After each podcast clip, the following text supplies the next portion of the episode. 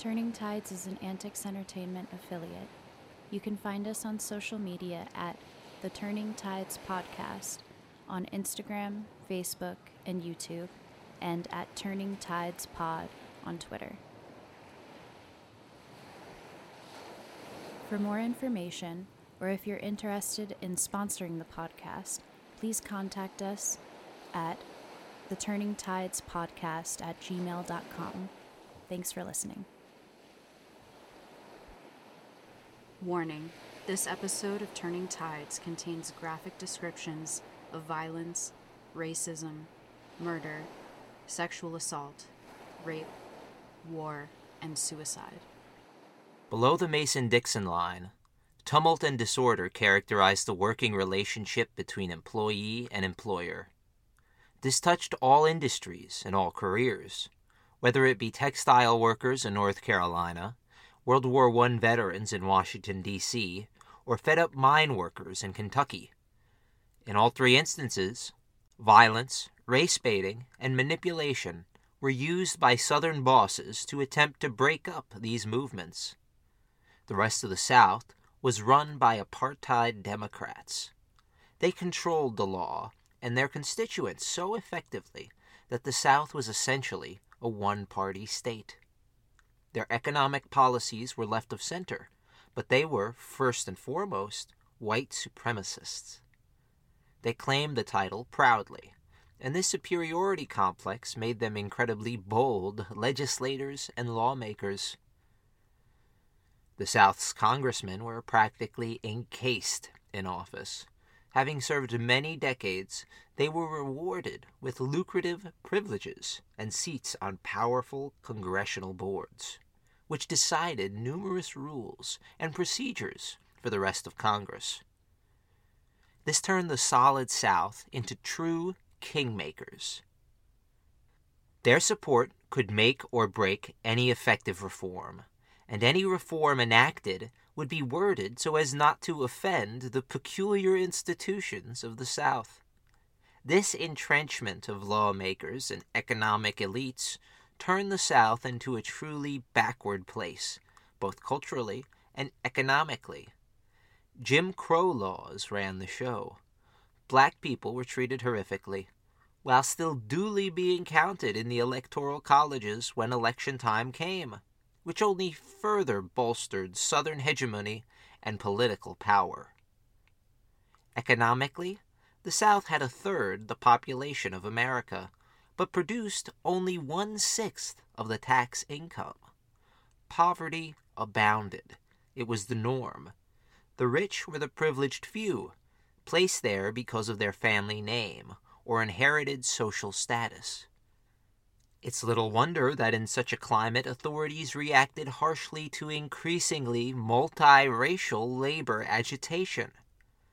These bold Union thrusts into the Deep South were headed mainly by American communists, battered from years of forced deportation and government crackdown, but not out of the fight for social justice. The tenacity of these fearless American communists were met by an equally fearless reactionary response. The best example of reactionary violence is the death of Ella May Wiggins. She was a mother of nine. She had moved to Gastonia, North Carolina in 1926 and had found work at a local sewing mill. For 12 hours a day, six days a week, she earned $9. When she was at work, she had to put her faith in neighbors to watch after her large brood of nine children. After a time, her children became sick with whooping cough. She begged her boss to transfer her to the day shift so she could be with her children at night, when their attacks were especially dangerous. Her boss refused, and Ella May Wiggins said, quote, I had to quit, and then there wasn't no money for medicine, and they just died. Unquote. She lost four children to a preventable disease because her soulless boss refused her basic human decency. Ella May joined the National Textile Workers Union, one of many unions headed by communists. Rapidly, she became a force in organizing, and she championed the rights of black union members when she argued passionately for an integrated union. In mid September 1929, Ella May was being driven to a local union meeting with a group of friends. They were met by an armed reactionary mob and had their car turned away. After driving five miles, a second car came speeding up to their jalopy. Out of the car, armed men came shooting. The driver of her car rapidly sped away, but not before pregnant Ella May was struck in the chest with a rifle round and killed. Her surviving five children were sent away to an orphanage, and the trauma Ella May's death had on the striking textile workers was sudden and profound. The strike collapsed, and the mill workers were put back to work. In Washington, D.C., 17,000 World War I veterans and 26,000 of their supporters were encamped outside the Capitol building. They were demanding the bonus, which Congress had authorized for them early. They said they were suffering and unable to make ends meet in the country for which they fought and watched friends die. The situation was threatening to become violent, and the thought of Washington being besieged by war veterans was simply ghastly for authorities. Congress attempted to satiate the marchers' demands, and the Wright Patman bonus bill passed the House of Representatives relatively easily. However, once it got to the Senate, it met serious opposition and had very little support. It lost by a lopsided margin of 62 to 18. A month of anxiety passed before violence resulted in murder. Herbert Hoover, doing his best Donald J. Trump impersonation, ordered the relatively peaceful occupiers cleared. The veterans, prodded by law enforcement and state officials, started a riot. Douglas MacArthur was authorized to clear the rioters, and under the command of George S. Patton, over 1,000 U.S. infantry and cavalry cleared Washington, D.C. of their former comrades. In total, two World War I veterans were killed by police, while at least 55 others were injured. Northeast of Knoxville, Tennessee, nestled in the rugged mountain terrain of southern Kentucky, lies Harlan County. It seemed that in this modern world, Harlan was a place still lost in time. Mules and horses were the main mode of transportation, and the road consisted of creek beds and weather worn animal paths. No one had money. People would barter and trade goods for services rendered. G.C. Jones grew up in this world. He started work as a nine year old on the wagon train, importing goods from, quote, over the mountain, unquote, into Harlan. This included baked goods, honey hams, and more frequently, moonshine. The ban on alcohol had been a blessing for enterprising individuals who were not afraid to go above the law, and many made a killing on the illegal trade, at least for as long as it lasted.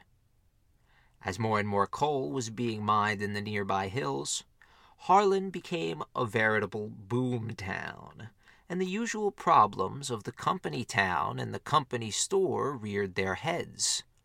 Amongst the individualistic miners, the Union seemed an odd fit at first, and the government hoped ingrained hatred of unionism in the South was enough to dissuade miners from joining the UMWA, or the United Mine Workers of America, headed by the outspoken John L. Lewis.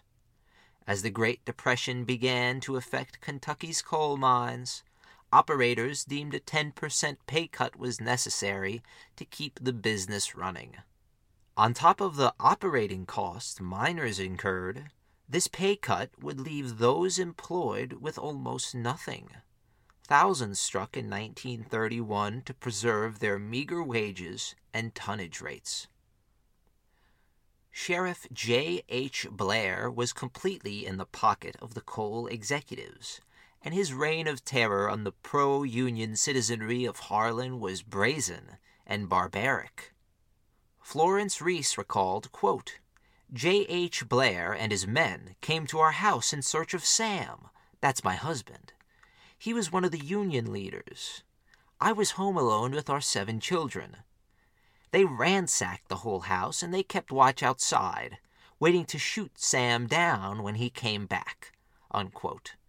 Thankfully, Sam did not return home that night, and the sheriff and his men departed, leaving Florence shaken but unharmed. As a form of retaliation, she wrote a song, which has now become famous. Which side are you on? sets a vivid scene right away. Quote, they say in Harlan County there are no neutrals there. Either you're a Union man or a thug for J.H. Blair. Unquote. The song ends emphatically, quote, Don't scab for the bosses. Don't listen to their lies. 'Cause poor folks haven't got a chance unless we organize. Unquote. G.C. Jones recounts similar treatment in his book, Growing Up Hard in Harlan County. Quote, These men would get a few days of briefing and then, in pairs, would be sent to coal camps to beat and pistol whip miners if they refused to work in the mines. The deputies were hired by the hundreds by the new sheriff. Then the mine owners would move them into a nice big company house and give them a new fast car. Unquote. Greased up and convinced they were going after Red Russians, the deputies began a true purge of Unionists. Jones continues, quote, One would dash to the rear of the house, the other, rushing to the front, would crash the flimsy door in. The woman would start pleading for them not to hurt her husband, that she would get him to go back to work in the mines, or that they would leave the camp. The other camp boss would be guarding the rear of the house, if the husband or father should attempt to escape through the rear, he would be blasted with shots from the guard's shotgun. Unquote. Claiming they were stopping a break in, deputies were never questioned or charged with any of these murders, the number of which still remains unknown. In this climate, it's little wonder miners began arming themselves and taking to the hills in marauding bands for protection. The mine owners seemingly had much to fear by the end of Bloody Harlan. Five mine officials, guards, and deputies would be dead, killed by armed miner bullets. Things took a turn for the worst when Kentucky's governor called in federal troops. G.C. Jones says, quote, that if the women refused their sexual advances or reported the men to their commanding officer, they would have deputies take their fathers or husbands for a ride over the mountain on a one way trip. Unquote. Those forced into work down in the mines eventually found out about these abuses and rapes, and they rightly rebelled. In spite of their often violent resistance, their initial attempts at Union recognition were rebuked by Big Coal. With the passage of several key bills in Washington, organizing became much more effective, and yellow dog contracts were outlawed across America. In Harlan County, these reforms were resisted bitterly by coal operators. The Unionists rallied around several key members of the Harlan community. One of them was G.C. Jones, who relayed messages between miners and Union officials. Local mine owner Mr. Burnett spoke directly with Jones about what could happen if the miners refused to return to work. He claimed John Lewis would use union dues to support industry in Soviet Russia. Jones responded, quote, We intend to stay on a peaceful strike as long as it takes for you and others like you to recognize their employees and sign a contract that will be drawn up with them and our parent union. Unquote. Jones then demanded an end to the reign of terror of hired thugs, an end to all scab work, and a dollar a day to all the men on strike from the company as a gesture of goodwill. Jones then offered to allow a team of Union men to work pumps, so as to keep the mines from overflowing, and he left. For a time, the big coal mines in the area seemed about to break, but more money and influence was injected into their counteroffensive. Bringing in motorized federal infantry to quell riotous miners, this unit set about initiating martial law in Harlan County once more. One night, armed men came for Jones. Five heavily armed men burst through the front door, while another four slipped around the back in wait. Jones awoke to a sawed off double barrel shotgun, several submachine guns, and a pistol pointing at his face. They dragged him into a Buick and dropped him off by the bookkeeper's office. Once here, he was presented with, quote, a sheet of blank paper and a pencil. The captain then handed me another sheet with a message on it. He told me to read it good and then print it on the other page, word for word. I shook my head and asked, What in the hell are you trying to do to me?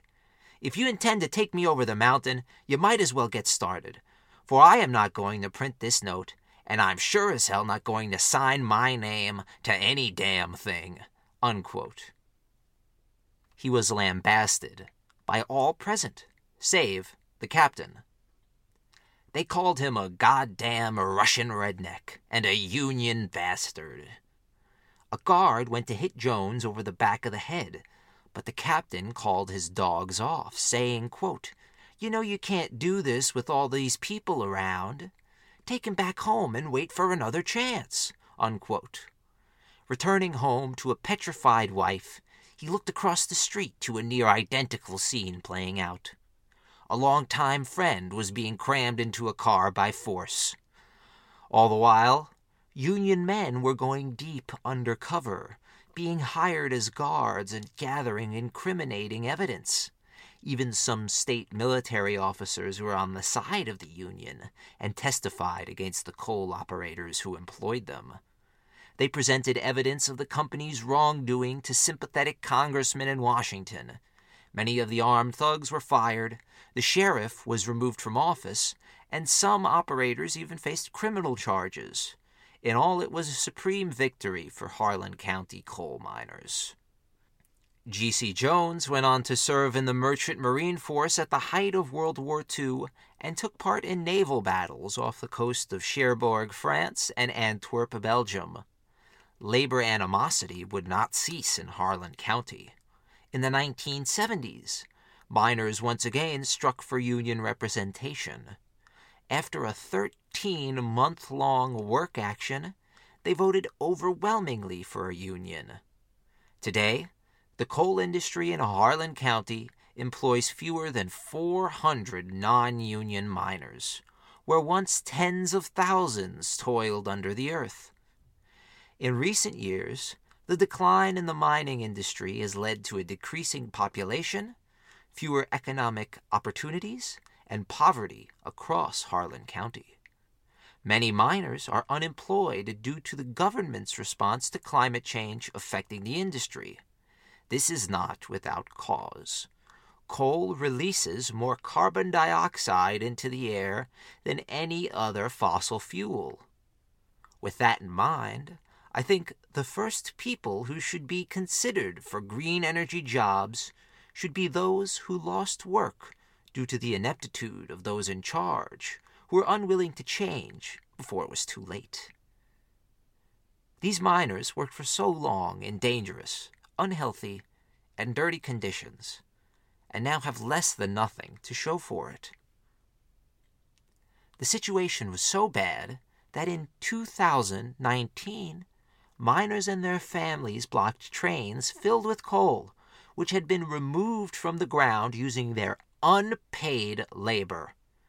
The only mining company in the area went bankrupt, but they kept delaying wages and making empty promises until they had no money to pay their workers.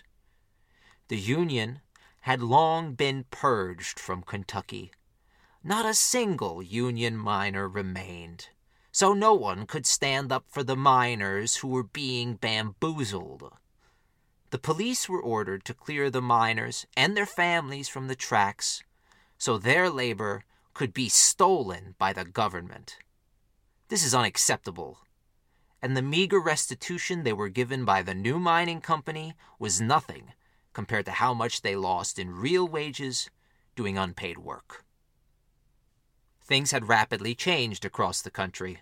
At the end of World War I, the country began to descend into the circumstances which would allow the Great Depression to take hold of America. The rapidity of the adjoining modernization left many people lost and astray. The car replaced the covered wagon, the airplane replaced the dirigible, and coal was replaced by oil. Another major change was happening in the halls of power. The population was overwhelmingly choosing Democrats to place in office.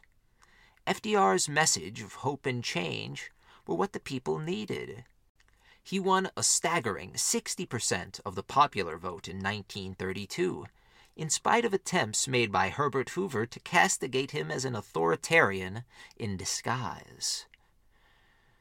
Roosevelt said the country needed, quote, bold, persistent experimentation. If it fails, admit it frankly and try another. But above all, try something, unquote. This experimentation would push the boundaries and limits of liberal democratic government. Already at that time, many were arguing for a more radical change. Some wanted communism. America's Communist Party reached its zenith with over 80,000 members at this time, while the far right was already in the midst of a resurgence, luring fed up war veterans to the side of the Ku Klux Klan and other white supremacist and reactionary organizations. Either of these two forces could have easily destabilized the country, and for many localities they did. Born a pampered rich boy, Franklin Delano Roosevelt did not seem to be the man who would be lionized by the working classes of this country. However, two major life events changed his outlook in a serious way. First, he lost the election for vice president in 1920. This was rather shocking for Roosevelt, and it set his career back.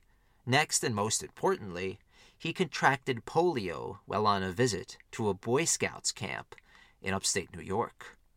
He had never run a business nor worked a day in his life, but the loss of the use of his legs made FDR rethink his whole world view.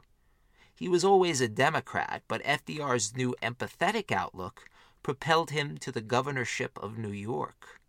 He pioneered unemployment benefits and other work related programs which laid the foundation for his national New Deal as president. FDR was not a socialist. In spite of whatever any of his detractors say, FDR believed entirely in the American system of government. He wanted to save America, even if he had to revolutionize American institutions to do it. He was supported legislatively by a Congress composed of the most bizarre political alliance in modern United States history. At that time, the Democratic Party consisted of many different opinions. Everyone supported a general left of center worldview, but who should enjoy these benefits remained an incredibly divisive issue. Southern Democrats, led by Klansman Theodore Bilbo, argued relentlessly that white people were somehow superior to black people. They demanded white supremacy. They made it difficult for other Democrats to voice their disgust for these policies. The Solid South would stick together and vote against their own party when civil rights issues were brought to the floor. And in a lot of ways, it was the Southern Democrats who initiated the so called party switch which came to fruition under Lyndon Baines Johnson and his civil rights legislation. In spite of the pettiness of many Southern Democrats, they still attempted to work with their colleagues to pass the reforms FDR demanded of them. In general, they supported the party line, but when race became an issue, the camaraderie stopped. As more Northern black people began voting for FDR, a clear fork was in the Democratic Party's road. Do they turn left and embrace racial integration as a party policy, or do they veer right and stick by the guns of the Old South and the 200 year old democratic tradition of racism. The fact that the pendulum began to swing in the former's favor boded ill tidings for white supremacy as state policy in America. As war raged in Europe and Asia, the South seemed at war with itself, trying to come to terms with a party that wasn't theirs anymore. For his part, FDR abhorred racism and segregation, but he did not comment publicly on the increase in lynchings across America, fearing that if he provoked the South, he would lose the ability to truly change the economic foundations of the country. Regardless, his failure to stand up for black rights from the start is an irremovable stain on his presidential record, and showed he was really no different from those committing the harm, since he was not willing to say anything that would implore the vessels of violence and hatred to stop.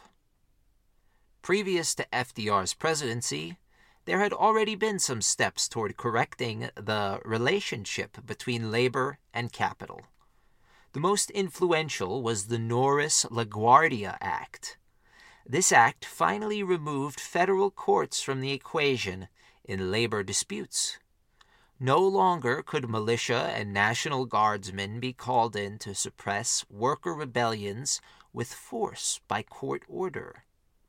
Additionally, the Railway Labor Act of 1926 granted the right to organize to all America's rail workers. However, millions could still be fired from any number of industries if it was discovered these laborers belonged to a union. Frances Perkins was the first ever female labor secretary. She worked closely with FDR on many key parts of the New Deal. She first became attuned to the need for collective bargaining when she visited steelworks in Homestead, Pennsylvania, home of the famous steel strike. She was denied the right to speak in public, not once, but twice, but she persisted, claiming she had a right to speak wherever the American flag flew. She proceeded to lead an impromptu meeting of local workers in a post office lobby. She stated after the emotional meeting, quote, I have come to the conclusion that the Department of Labor should be the Department for Labor, and that we should render service to the working people. Unquote. These ideas culminated in the Senate passing the National Industrial Recovery Act, or NIRA, which stipulated, among many things, the right for unions to bargain collectively and the beginning of public work programs. It was a game changer for unions in America, and its effects were immediately apparent. William Green, president of the AFL, said about Section 7A quote, From the standpoint of human welfare and economic freedom, there has been no legal instrument comparable with it since the Emancipation Proclamation. Unquote while the AFL Vice President John L. Lewis said, quote, President Roosevelt wants you to join the Union. Unquote. Results staggered Union leaders. Almost overnight, the AFL incorporated over 3,500 new locals and could boast a membership verging on 4 million. The future, they wrote, belonged to the workers. The decision to grant workers the right to collectively bargain was not made lightly. Indeed, there was every reason to be wary of labor elements in the United States. The aforementioned communist run NTWU was one of many communist run institutions. Communists in America targeted two groups above all others as possible members black people and the unemployed black people were treated cruelly across the country. Even most labor unions would not allow black people in their ranks. Unemployed people, meanwhile, were in desperate abundance, and those with jobs made very little money and worked irregular hours. The communists grew to be a powerful force for agitation in big cities like Detroit and New York. Regardless of what many of us might feel about communism as an ideology, there is no denying that these American communists were a force for good. It's largely thanks to American communists that black people and the unemployed became more publicly involved in labor rights and agitation. Philip Dray says these communists and their unemployed councils, quote, helped inspire a parallel cultural development, a surge of national feeling for old stream patriotism and curiosity of the lives of common people. Unquote. This crossover of cultures had many lasting effects. Black music and culture began to be celebrated and stolen, and literature focusing on the common man became a popular American genre. Grapes of Wrath, Waiting for Lefty, and The Iceman Cometh are but a few examples of excellent American penmanship. In 1934, this trend was realized in the legislature when Ernest Lundeen introduced a bill which would guarantee unemployment insurance. The following year, the Seventh World Congress of the Communist Internationale met in Moscow and created a popular front against fascism. This quote unquote alliance consisted of hard left Leninists, moderate socialists, and reformist liberals. The communists in America grew so powerful they were even invited to testify before Congress. They did not miss their opportunity to starkly state the misery of poverty and unemployment. Earl Browder said, quote, The front line trench today is the battle for preserving a measure of life, liberty, and the pursuit of happiness in this country. It is the essential foundation for preservation of a measure of civil liberties, for resistance to fascism and war. It is a fight for all those good things in life which the masses of the people mean when they speak of Americanism. Unquote. With the passage of NIRA, relationships between employer and employee were promised to change.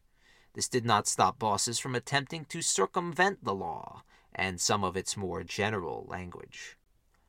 Company unions were deemed the solution. These entities proved to be weak institutions, which rarely represented the majority of their workers. Additionally, these company unions effectively confused any negotiating process. Other employers turned to the courts to challenge what they believed was a, quote, highly discriminatory law against their prerogatives, unquote. These intentional misunderstandings of the law's true nature led to violence in several major cities across the country throughout 1934. In Toledo, Electric Autolite was a highly successful auto parts factory.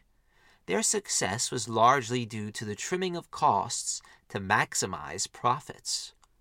A small AFL associated union struck in April 1934 for union representation and an increase in wages.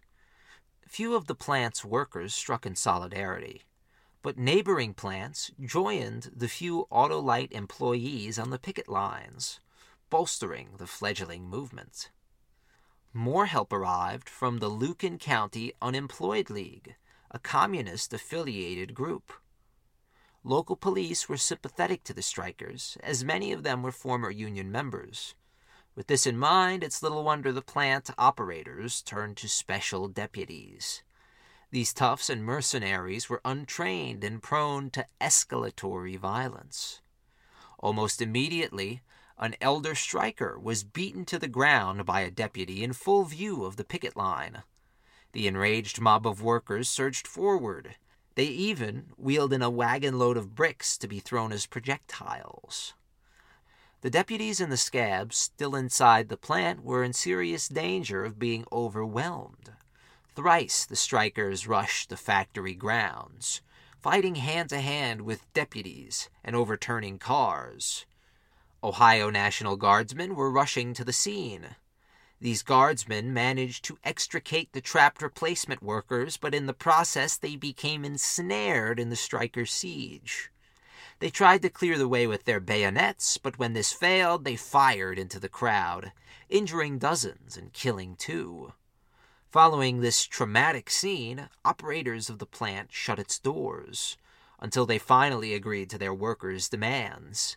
They recognized the AFL local, increased wages, and rehired those fired for striking. In San Francisco, the ILA, or the International Longshoremen's Association, had been on the rise ever since the NIRA granted the right to collective bargaining. The longshoremen's gripes were many, but their biggest issue was with the shape up. Philip Dray says the shape up was, quote, the early morning hiring call in which the foreman picked that day's workers, a method prone to bribery and corruption. Unquote. This system denied workers steady employment and wages, while also creating bitter division amongst the longshoremen. The ILA attempted to right these wrongs under the leadership of immigrant Australian communist Harry Bridges. The dock workers of the Pacific coast struck for an end to this medieval system of work. The owners responded in late spring of 1934 by attempting to bring in scab labor. When this was discovered, the International Brotherhood of Teamsters, or IBT, struck in solidarity with the longshoremen. Now, there would not be a single thing transported from the docks, as Teamsters controlled all the lanes of shipping. Local police and San Francisco's Industrial Association attempted to forcibly reopen the docks in July. They were met by incensed longshoremen who battled police with, quote, bricks, stones, and railroad spikes, unquote. The police countered with tear gas, hoses, and vomiting gas, which incapacitated and made anyone ill who inhaled it for up to 48 hours. By the day long fight's end, two strikers were dead, while dozens were wounded on both sides. Militia were called in to patrol the streets. This was the first instance of militia presence in San Francisco since the 1906 San Francisco earthquake, when 3,000 or more people were killed and 300,000 people were left homeless.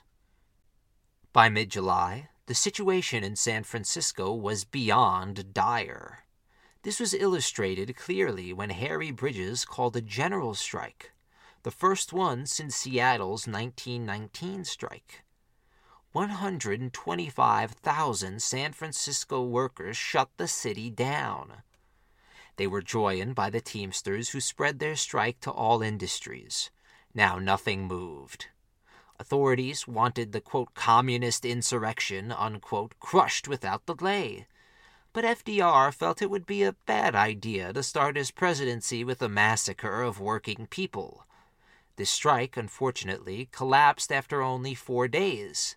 The ILA agreed to arbitration with their employers and won some concessions, but many aspects of the shape up were still present for longshoremen. This general strike, however, helped inspire an entire generation of labor agitators across the West Coast, including but not limited to the future president of the United Fruit Workers, Cesar Chavez. The final major work action which rocked the country took place in Minneapolis. A local Teamsters union, the 574, was led by the Dunn brothers alongside several Trotskyites. They adhered to the leftist opposition to Stalin's Soviet Union, and specifically to the ideas of Leon Trotsky, long since exiled by Stalin. They resisted the attempts of the president of the Teamsters, Daniel J. Tobin, to restrain their radical policies. However, the locals' policies were anything but. They simply wanted operators to abide by the NIRA and Section 7A. Their arguments were rebuffed by operators who had long considered Minneapolis a quote, citadel of the open shop. Unquote. Additionally, the reactionary Citizens Alliance resisted all attempts by the city's workers to unionize in any field. They claimed that the fact that these Teamsters were attempting to unionize was merely a cover, and they were really trying to gain control of the quote, flow of commerce. Unquote. Starting on May 12, 1934, the strike of the Teamsters was reinforced by local unemployed citizens who were granted union membership in return for support on the pickets. On top of this, the Dunn brothers and their allies had created a truly robust and organized strike system, offering, quote, a daily strike newspaper, loudspeaker broadcasts, a commissary, and medical and ambulance services for their wounded. Unquote. Placing spotters all around the city, the strike leaders were kept informed on any police or Citizens Alliance movements. They also effectively countered unwanted traffic into the city with a quote flying column unquote of militant unionists. Additionally, they frustrated law enforcement who were attempting to overwhelm their lines, as reserves were on hand and ready to be dispatched to areas of the city where they were needed. It was ingenious. The strike quickly galvanized fellow trade unions like the electricians, bricklayers, and carpenters. Bakers had no way to deliver their goods, so they shuttered their shops, and taxi drivers started refusing fares. The strike was starting to paralyze the city. The authorities needed to score a victory over the strikers. To this end, an agent provocateur in the strikers' ranks lured many men and women into a trap. Corralled behind the Minneapolis Tribune building, unarmed strikers were at the mercy of the vigilantes and the police, who beat the crowd mercilessly. Left in the alley to groan and coalesce, the unconscious strikers were rushed to Union headquarters for medical treatment. Several women had to be revived by volunteer nurses. As their comrades watched their friends and co-workers writhing on the ground, covered in their own blood, something changed in the strikers. The next few days, where there was once peaceful protesting, there was now pipe and club armed striker. They made a point to single out the many special deputies and vigilantes in the authorities' ranks. Having been cornered, the conservative socialites, who originally thought it would be jolly fun to crack a few unionist skulls, ran like chickens chased in a henhouse. Hunted down in the nooks and crannies of the cities, many vigilantes were beaten to a bloody, unrecognizable pulp, even after they had surrendered. To combat police, strikers would launch direct assaults into police ranks, driving a van up to their positions, which would expel armed strikers who would engage in close quarters combat with authorities. The police were completely surprised and retreated with over a dozen wounded. The vigilantes' ranks, meanwhile, were devastated. Several prominent businessmen were dead, their skulls pulverized with bats and metal pipes, while many more were wounded. Governor Floyd B. Olson was watching his state become a battleground between employer and employee, so he decided to act and called the National Guard in. An initial agreement between the two warring factions was reached, but it quickly broke down. On July 20th, a measure of vengeance was taken on the strikers by the police. Philip Dray says, quote, By clever design, the police escorted a produce convoy into the market as if attempting to make deliveries.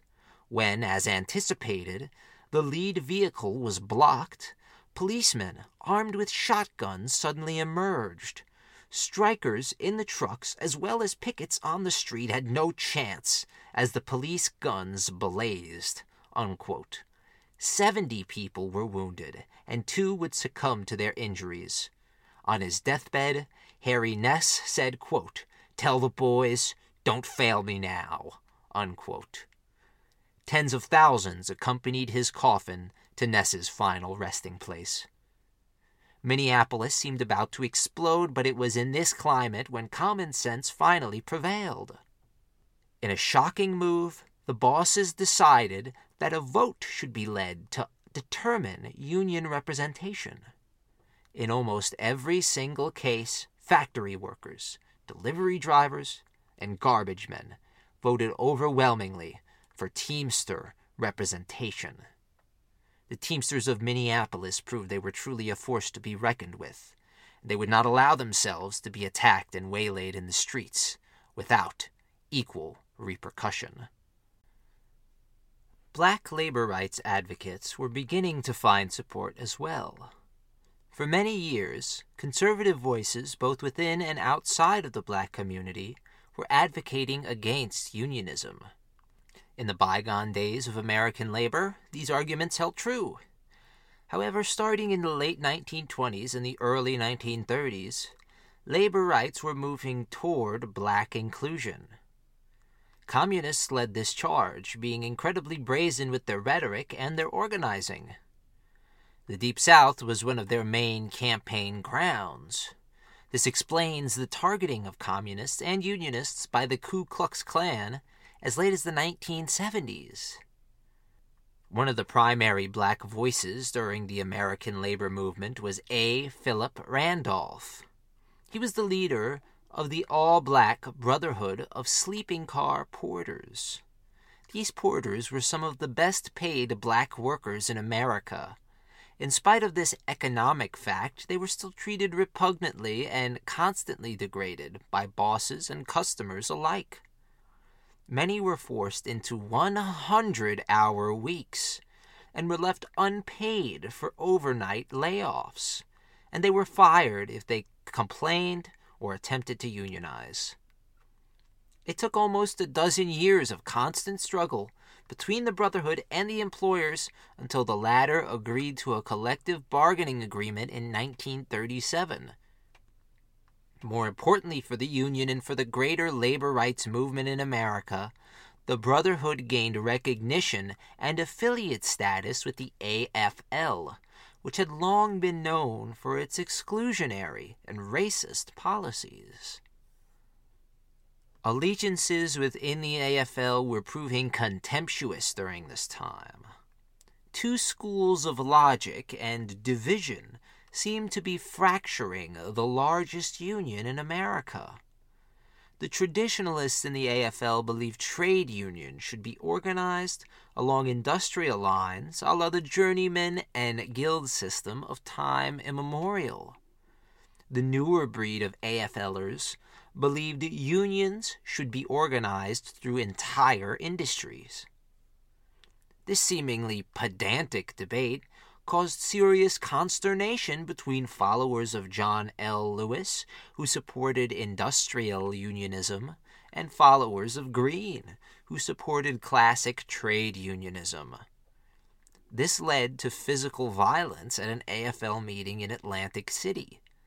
Following a vote in which hardliner AFL members decided to maintain the status quo of trade organizing, John L. Lewis attempted to once more raise the issue, at which William L. Hutcheson called Lewis a quote, bastard, unquote. At this remark, Lewis bounded over several rows of chairs and punched Hutcheson square in the mouth. According to a witness, Lewis proceeded to, quote, adjust his tie and collar, relight his cigar, and saunter slowly through the crowded aisles of the rostrum. Unquote. A split between traditionalists and industrialists seemed written in the stars. On November 23, 1935, Lewis resigned as AFL vice president and founded the Committee for Industrial Organization, or the CIO. The AFL dug in its heels and stuck by its age old process. By March 1937, all members of the CIO were formally expelled from the AFL. John L. Lewis, for all his aggressive rhetoric and actions, was right when he wished to organize along entire industries. The CIO proved a colossal success, and under the leadership of Lewis, it grew unbelievably rapidly. Running to the CIO's banner were many communist and left leaning unions. These men and women were adept organizers, and their influence helped the CIO immensely and immediately. Lewis was also proving to be one of the most popular people in America. His radio addresses were listened to by tens of millions of Americans. Often having a direct audience with Roosevelt and his cabinet, Lewis was seen as instrumental in achieving many New Deal policies. The results spoke for themselves as the CIO rapidly outpaced AFL membership within a few months of its inception. In retrospect, the AFL's decision seems incredibly foolish, especially since the CIO was not arguing for some radical change, just a change in the style of union organizing. However, for the AFL, this must have seemed like an integral link in their chain.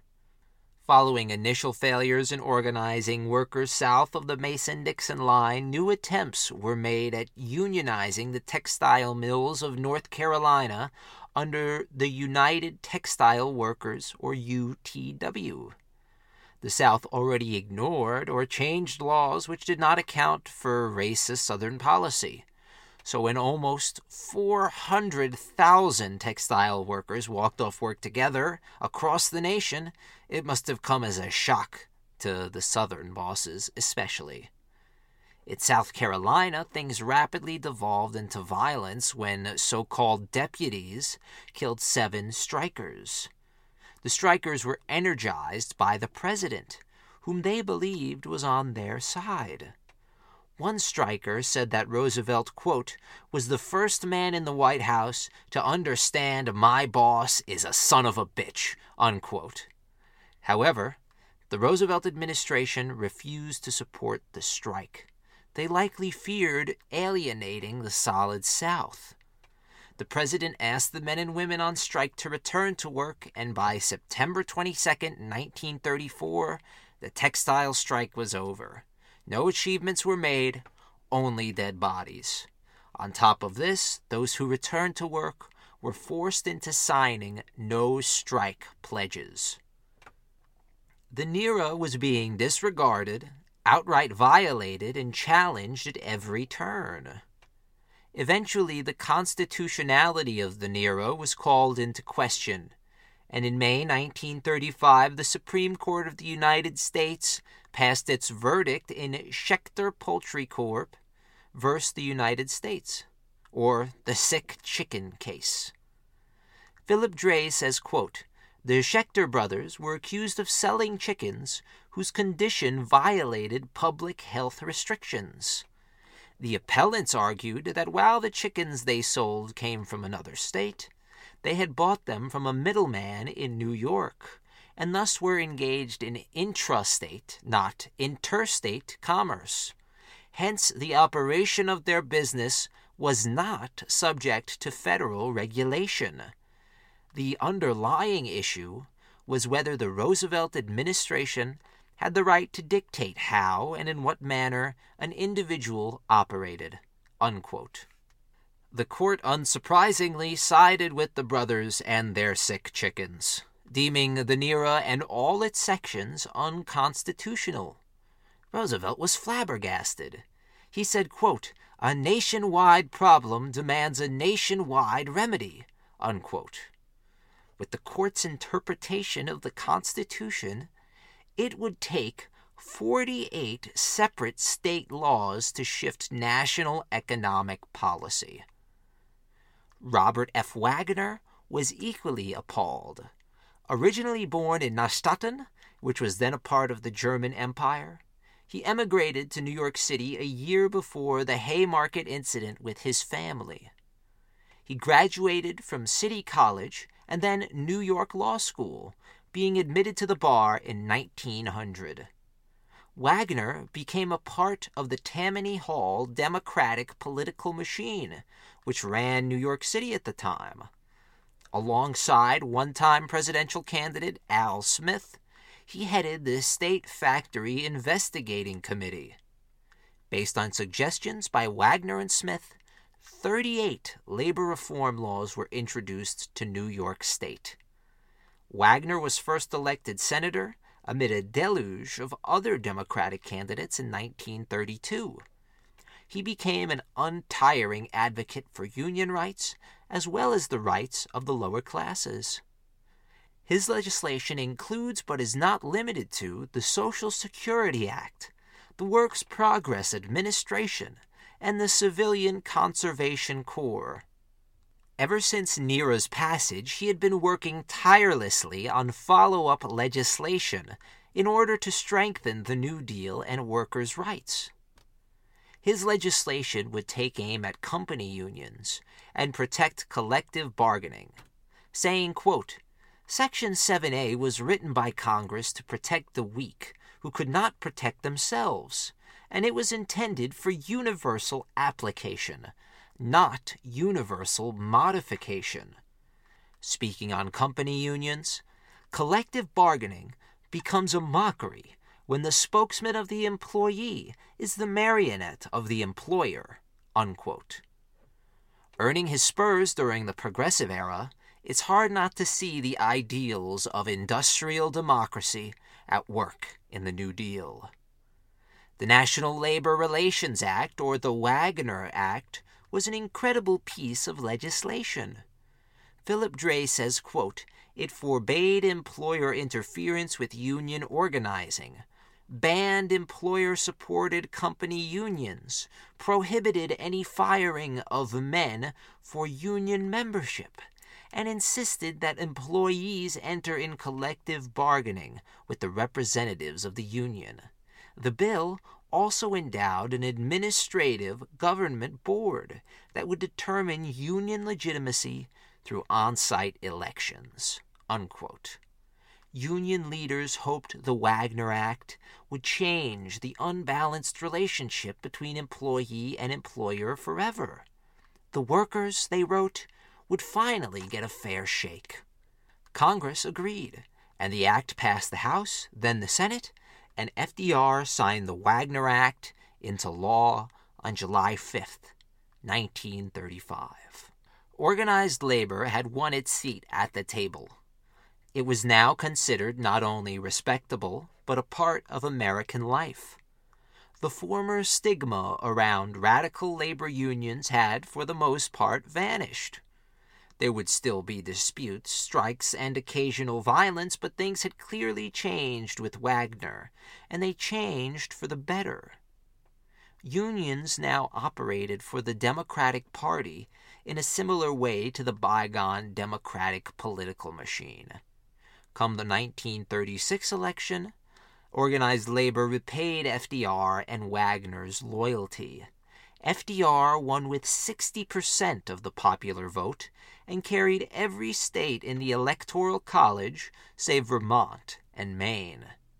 It was another convincing victory for FDR, and he believed the people had vindicated his New Deal experimentation and wanted him to go a step further. With control of both the House and Senate, the Democrats were promising to shake things up once more. When FDR put forward the Judiciary Reorganization Bill, the few remaining Republicans cried foul.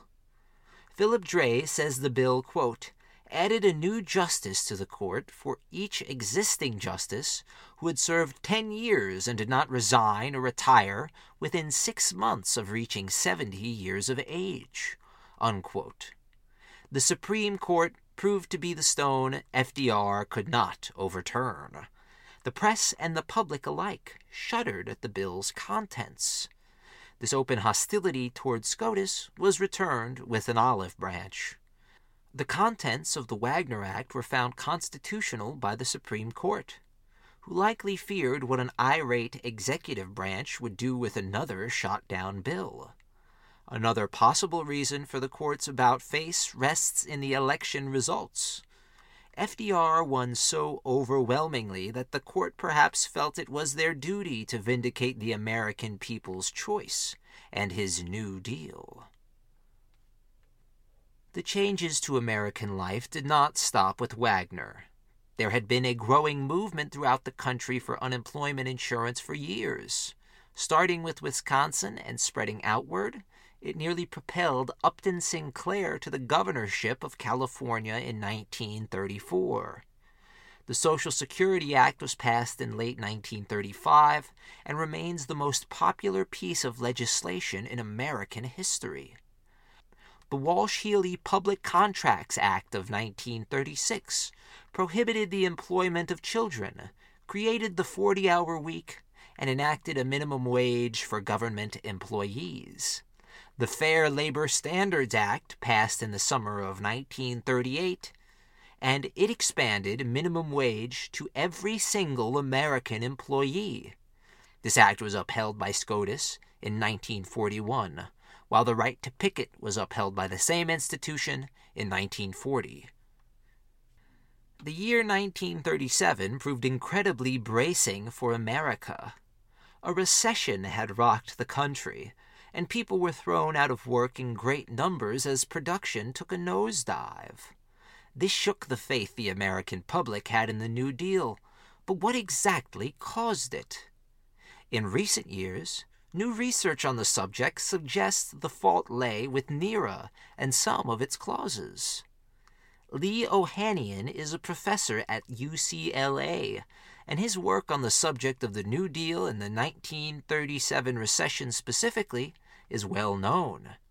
He asserts that through NIRA a quote, cartel economy, unquote, was created, with businesses exploiting loopholes in NIRA to artificially inflate the prices for their goods. Many businesses would choose to give union heads whatever they asked. This included increased union wages, which artificially inflated prices for goods, creating a vicious economic cycle. In retrospect, the over-adjustment of labor rights in America may have contributed to the length of the Great Depression. Lee Ohanian asserts it prolonged the Depression seven years. But it was through trial and error that FDR came to a relatively similar conclusion. In his later presidency, FDR changed some of these clearly ineffective policies. I've seen some people argue that FDR should have done nothing. He should have let the market correct itself. I think that that's an incredibly shallow perspective, and it's politically motivated in almost all cases. If FDR did nothing, America may have easily fallen victim to a far right or far left takeover. FDR's presidency nearly fell victim itself to a corporatist coup in 1933. Additionally, in 1937, Italo Balbo and the Italian Air Force were greeted by millions of American spectators as they toured the entire country. How do you think it would look if FDR did nothing during this time? As a civil servant at the highest level, it was his responsibility to attempt to correct the issues facing his decrepit and dying nation. In late 1936, just before the recession, a relatively new union called the United Auto Workers, or UAW, had broken away from the AFL and joined the CIO. The UAW represented 400,000 workers from the Big Three General Motors, Ford, and Chrysler. Across America, car making was a highly lucrative industry as over 2 million new cars rolled off American assembly lines each year. GM was, however, remaining obstinate in the face of collective bargaining. The main force behind these tactics was GM's vice president, William S. Knudsen. Flint, Michigan was proving to be the epicenter of this labor unrest between GM officials and the UAW. Unfortunately, Flint was considered a quote, company town, unquote.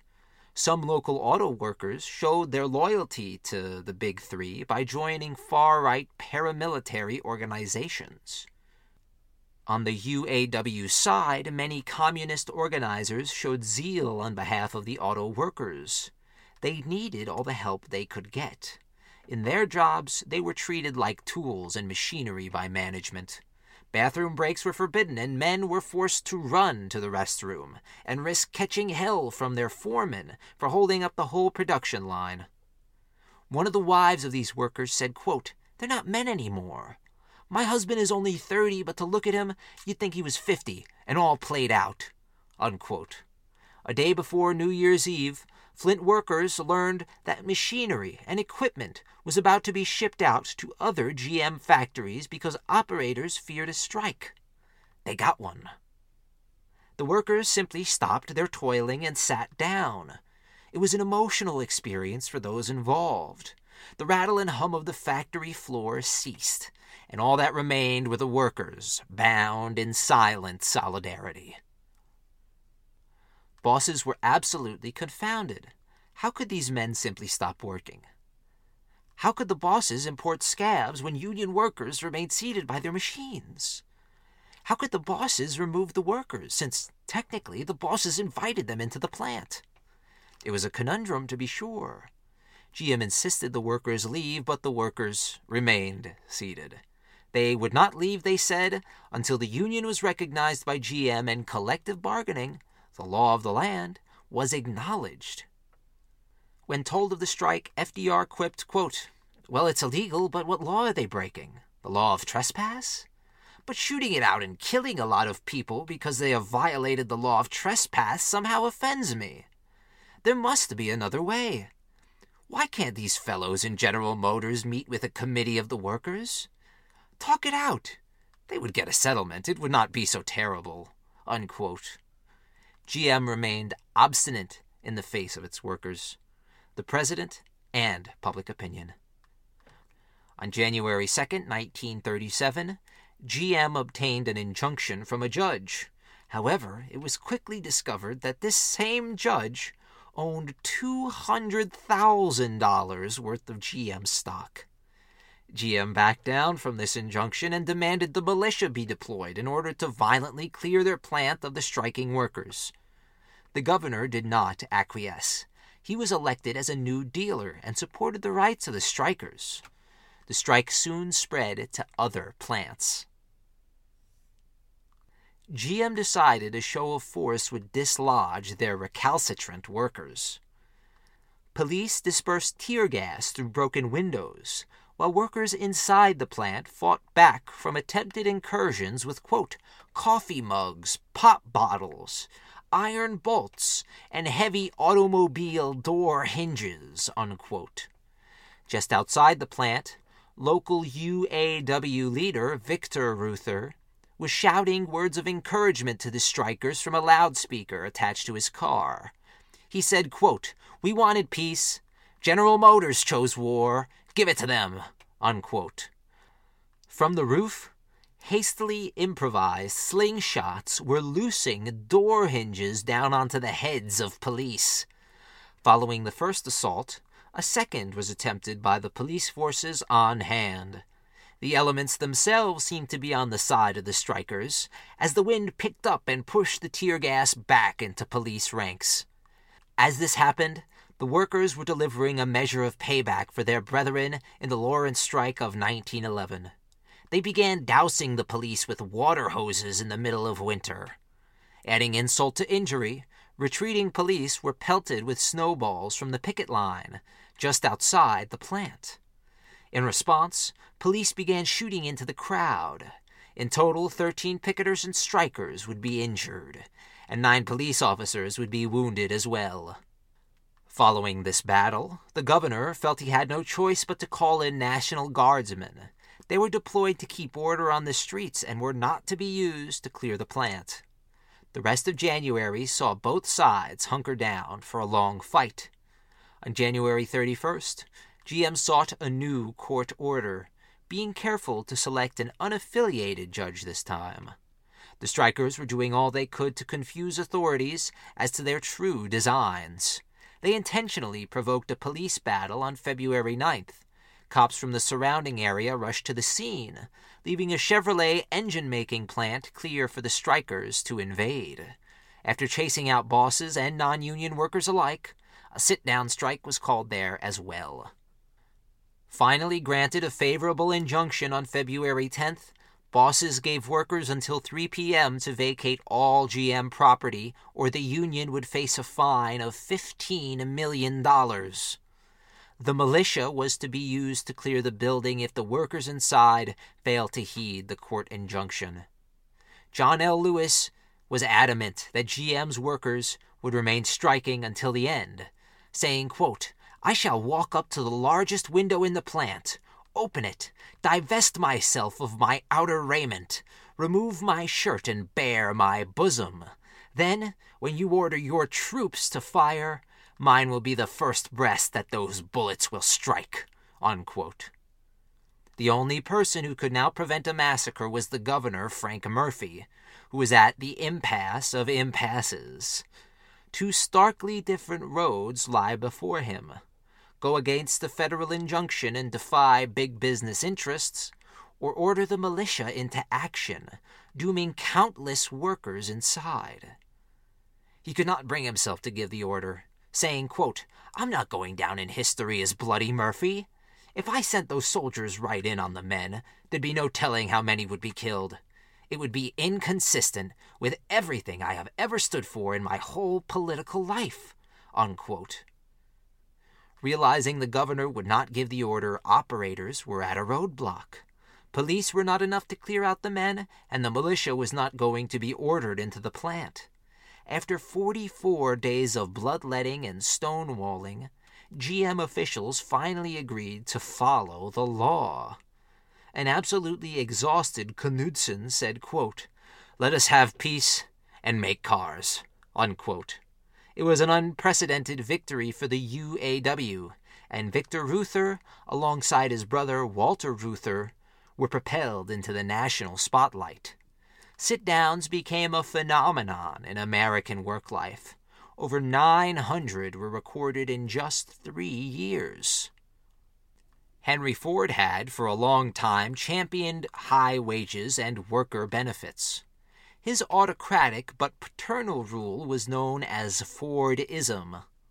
Although he wanted high wages for his workers, he refused to recognize the right of any union, and he was a vehement anti Semite.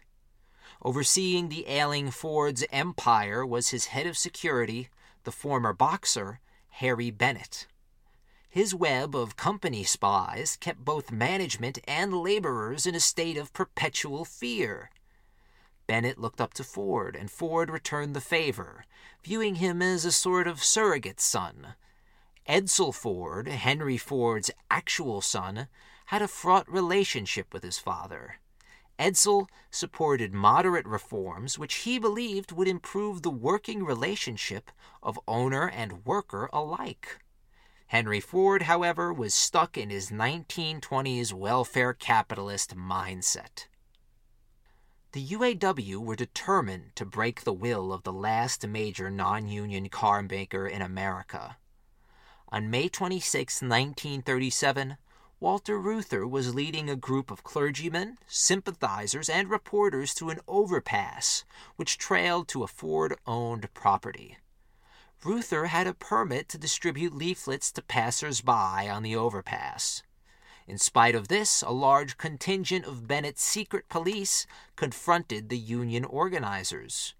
In a moment, the hired thugs were wailing on both Walter Reuther and Richard Frankensteen, a fellow organizer. Frankensteen got the worst of the gang attack. His shirt was pulled over his head as he was punched repeatedly in the face by several thugs. Reuther was slammed on the concrete floor, quote, three or four times, unquote, all while being kicked and punched by men with brass knuckles. The thugs descended on the rest of the congregation, consisting of union men, clergymen, women, and reporters. All were assaulted. In total, 20 people were wounded in the so called Battle of the Overpass. Frankensteen was absolutely battered while Reuther was visibly shaken and bleeding from his nose.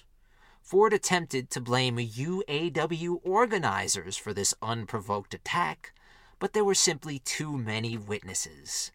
In his petulant anger, Ford withdrew advertising from national papers which ran negative coverage on his company. The scrutiny from this battle was such that a federal inquiry into labor practices in America was launched. In December of 1937, the La Follette Civil Liberties Committee released its report. It cited spying and private detective agencies as the main cause of violence in most labor disputes. Spying was, quote, almost universal, unquote. Companies like GM spent $800,000 on Pinkerton spies annually. Philip Dray says, quote, when the firm grew concerned that some of its spies might be stealing company trade secrets, it hired spies to report on them. Soon it felt compelled to employ yet a third tier of spies to keep tabs on the previous two. Unquote. Edsel attempted to make his father see reason. The tides were clearly turning against Henry Ford, but the careworn industrialists refused to budge. It would take years for him to see the light, and he would not gaze willingly. Since the collapse of the amalgamation, there had not been a nationwide steelworkers union, but this was about to change. Calling itself SWOC, or the Steel Workers Organizing Committee, it was headed by Philip Murray, the vice president of the CIO. U.S. Steel had for a long time been home to very large company unions. SWOC began to infiltrate these entities. Around the same time as the GM strike, John L. Lewis met several times with Myron C. Taylor, the CEO of U.S. Steel. Wishing to avoid a costly work action as well as capitalize on newfound profits, Taylor agreed to terms with SWOC, and they granted a pay hike and an eight hour day. This agreement was met with follow up agreements with other large firms. Some entities resisted this new trend. One such entity was a conglomerate of several steel companies known as Little Steel. They reacted harshly to the May 1937 strike, which saw 75,000 workers storm off their jobs together. On May 30th, hundreds of strikers gathered around the Republic Steel plant to hear speeches and enjoy a spring day with their families. They began a march toward the plant, chanting, quote, CIO, CIO, unquote. At the march's head were two young men carrying American flags. Before the main group of strikers reached the plant's gate, however, police and armed guards began firing haphazardly into the marchers. A police riot ensued, with police chasing down and executing unarmed civilians. Ten lay dead, while over a hundred people were injured. The authorities reacted indifferently to the plight of those killed by rampaging law enforcement. FDR proclaimed, quote, a plague on both your houses, unquote. FDR's callous indifference toward those butchered outside Republic Steel may have been based in his declining personal relationship with John L. Lewis. Both men were firebrands, but they had very different personalities. Lewis often used the president in speeches and claims, while the president saw Lewis as a flamboyant but necessary annoyance. Lewis envied Roosevelt's position as leader of the nation. Following the Shakespearean remark by the president, Lewis hit back in a radio address listened to by millions of people, he said, quote, It ill behooves one who has supped at labor's table, and who has been sheltered in labor's house, to curse with equal fervor and fine impartiality both labor and its adversaries when they become locked in deadly embrace. Unquote. The two finally split in 1940 after Frances Perkins claims Roosevelt rebuked the offer of Lewis to be his running mate for his unprecedented third term.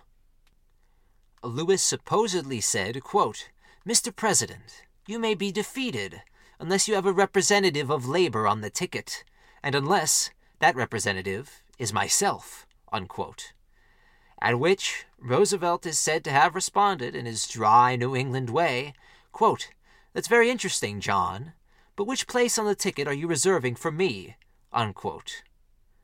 Additionally, Roosevelt was close personal friends with Sidney Hillman, a man of Russian and Jewish heritage, who was also a huge force in the labor movement throughout his life. Frances Perkins claims Lewis held anti Semitic beliefs and disregarded Hillman on these grounds. Hillman is remembered by history as a, quote, labor statesman, unquote, and he led the charge against corruption, organized crime, and Bolshevism within the labor movement's ranks. Additionally, Lewis was an ardent isolationist. He saw the storm clouds brewing once more. When France fell in 1940, he believed this foreshadowed the downfall of Europe and America should not get involved.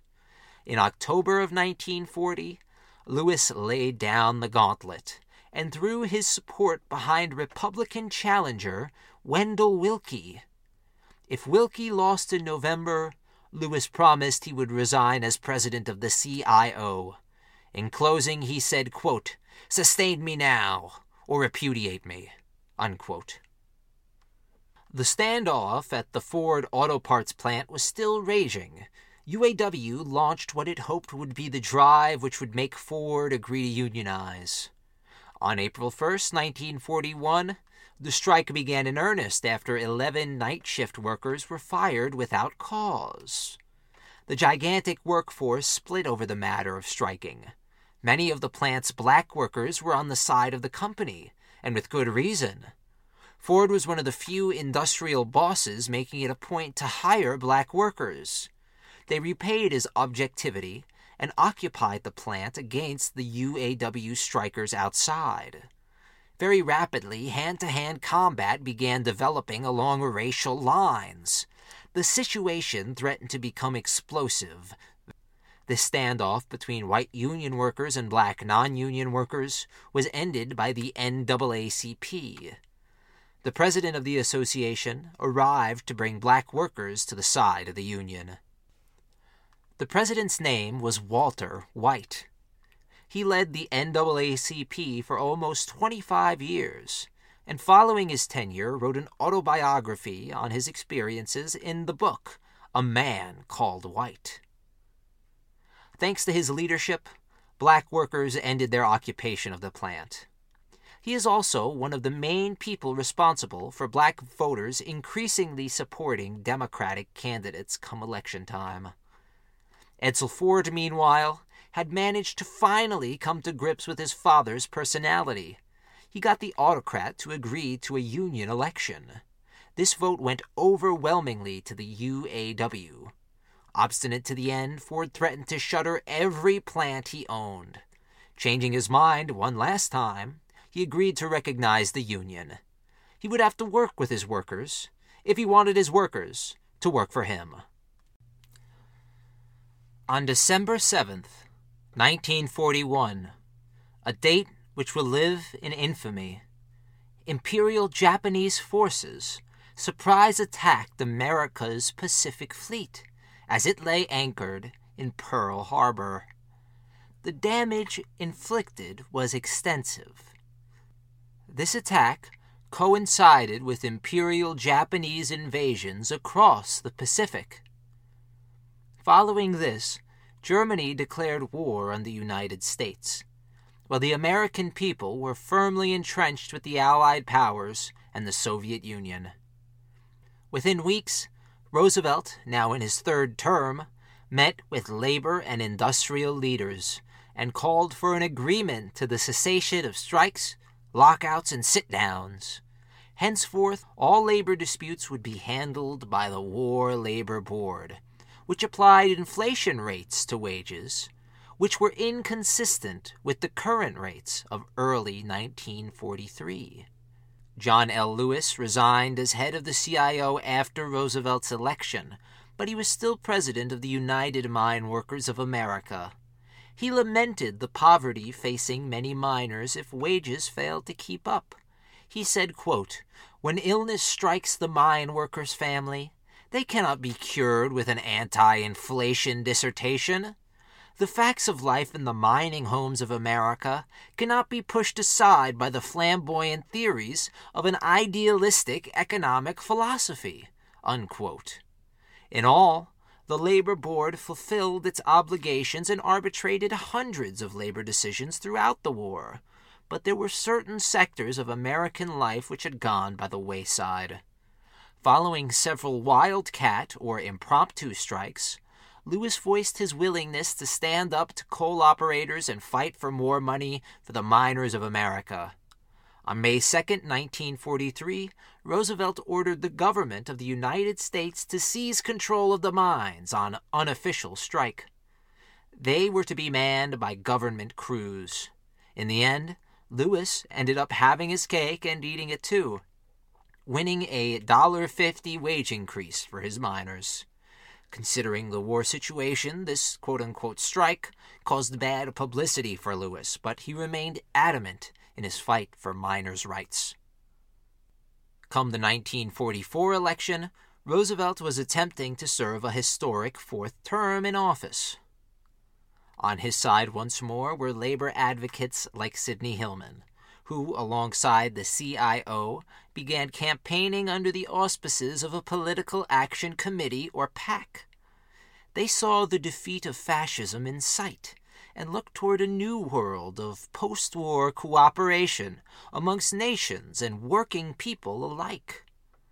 This PAC was criticized by the usual suspects John L. Rankin of Mississippi said Hillman was a, quote, Russian born racketeer who wants to be the new Hitler of America, unquote.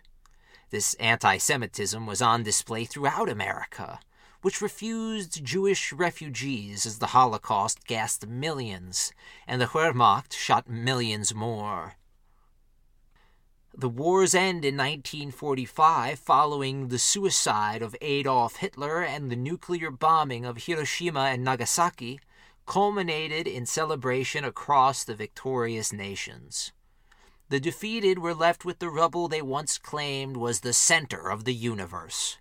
For all their grandstanding and uh, so called racial superiority, they were met with the stone cold reality of the greatest multi country, heterogeneous, military coalition in recorded history.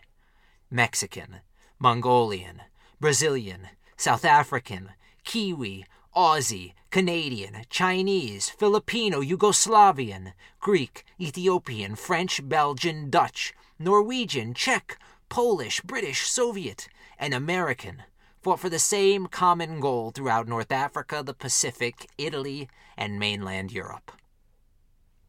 On the home front, America was irrevocably changed. Women and black people were no longer on the outside looking in for crucial American jobs. They were now the holders of these jobs, as millions of white men were drafted into the fighting ranks of American armies. America would have to face the future on uneven footing. President Roosevelt was dead before the war's end, leaving Harry Truman in charge of a country which was as unsure of his leadership as he was. Before he died, Roosevelt promised the American people a quote, second Bill of Rights, unquote, which would have guaranteed work, health care, and security to every single American. Truman would choose not to follow up on this pledge. The First Great War caused consternation and upheaval in America. Following its parting blows, many worried history might repeat itself after World War II. Labor leaders believed they had reached a crucial crossroads. The coming post war years would prove whether labor had had its day in the sun or if it was here to stay. American industry had come out of the war on top all other competitors were either atomized, bombed out, or ineffectual command economies. Alongside a New Deal tired Congress, private and state forces coalesced to bring down the power of organized labor. On their side were SCOTUS, who sided with the United States when they claimed the 1946 UMW strike violated court injunction. It was a sign of serious change to come. Truman time and again sided with big business in labor disputes. In the above mentioned case, he declared a state of emergency so he could use federal troops to enforce mining. Once again, in May 1946, he threatened 300,000 railroad workers with government occupation if the railmen refused to return to work. Truman was altogether perturbed at the amount of work actions happening across the country, which, quote, hampered the nation's productivity, unquote. He deemed it necessary to, quote, adopt a comprehensive labor policy which will tend to reduce the number of stoppages of work and other acts which injure labor, capital, and the whole population. Unquote. Seeing the changing times, Francis Case attempted to capitalize with a bill aimed at curtailing the rights of organized labor. Philip Dray says the Case bill, quote, established a federal mediation board, a 60 day pre strike cooling off period. It also banned secondary boycotts and allowed for injunctions against certain forms of picketing. Unquote. Sidney Hillman was furious at the bill's contents. He collected a million signatures and urged the president to veto the case bill, arguing it would embark America, quote, on the road to fascism, unquote. By the 1946 midterms, Republicans had garnered enough strength to gain veto proof majorities in both the House and Senate. America had to strap in for a conservative New Deal. They first set out to tarnish the Wagner Act with several new amendments known as the Taft Hartley Bill. This bill was a repudiation of many of the rights gained by labor in the past generation. It stipulated the beginning of right to work laws, which soon gained prevalence throughout the nation. It destroyed the right of industry wide collective bargaining and gave employers the right to sue over boycotts. Union heads had to swear they were not members of the Communist Party, and it expanded presidential authority in seeking injunctions against work actions. In effect, it turned the clock back on nearly half a century of gradual reform, culminating in FDR's New Deal. Many Union leaders fell in line with the Taft Hartley bill and eagerly admitted to not being communists. John Lewis had a problem with such language. Regardless, he fell in line too, not wishing to seem disloyal to the country he truly loved. Laborites decried the bill bitterly, but it was finally passed by an overwhelming veto proof margin. Philip Dray says these protestations by union leaders across the country, quote, were the sounds of helpless rage as labor was shoved over a cliff, unquote. If conservatives hoped the Taft Hartley would be the beginning of a trend, their hopes proved dashed. Even the bill's language proved ineffective in curtailing striking in any meaningful way. In the fall of 1949, a seminal victory was won by steel workers, who threatened to strike in response to bearing the sole burden of paying for health insurance and pension plans. Over half a million steelworkers across the country shut down their foundries. Led by Philip Murray, he claimed the workers were attempting to, quote, safeguard the democratic way of life against totalitarian onslaughts from left or right, unquote. In tandem with this work action, coal miners struck in the hundreds of thousands as well, threatening to stop American industry altogether. Eleven days into the strike, the effects were already being felt in all corners of the country. Dire warnings were sounded that if this strike continued for much longer, millions would be out of work. The rubber finally met the road on Halloween when Bethlehem Steel agreed to provide pensions to their employees who had served the company for 25 years or more.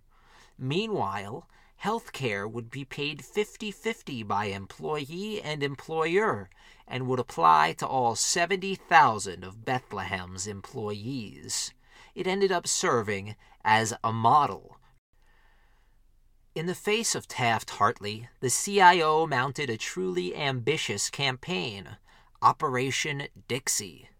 It was another attempt at unionizing the textile mills of the former Confederacy It was done in the hopes of equalizing wages between northern and southern textile workers, as traditional textile bases in New England and New York were being abandoned for southern cities, whose productivity was increasing exponentially due to improvements to the air conditioner. In spite of this economic modernization in some sectors, the South remained deeply entrenched in apartheid. The Southern Democrats became a maligned force in the New Look Democratic Party, which garnered much of its newer support from Northern black workers, women, and trade unionists. The Southern Democrat turned more violently to racism and sectional differences. In 1948, Strom Thurmond led the white supremacists out of the party ranks and as a third party candidate nearly spoiled Truman's second term. He managed to win four southern states, as well as over a million popular votes. Democrats had been pushing closer towards segregation and supporting black liberation. In 1941, following the original March on Washington, led by A. Philip Randolph, Roosevelt had ordered an end to segregation in federal defense contracts while also creating the Fair Employment Practices Commission, or FEPC. Following his predecessor's lead, Truman desegregated the entire armed forces in 1948.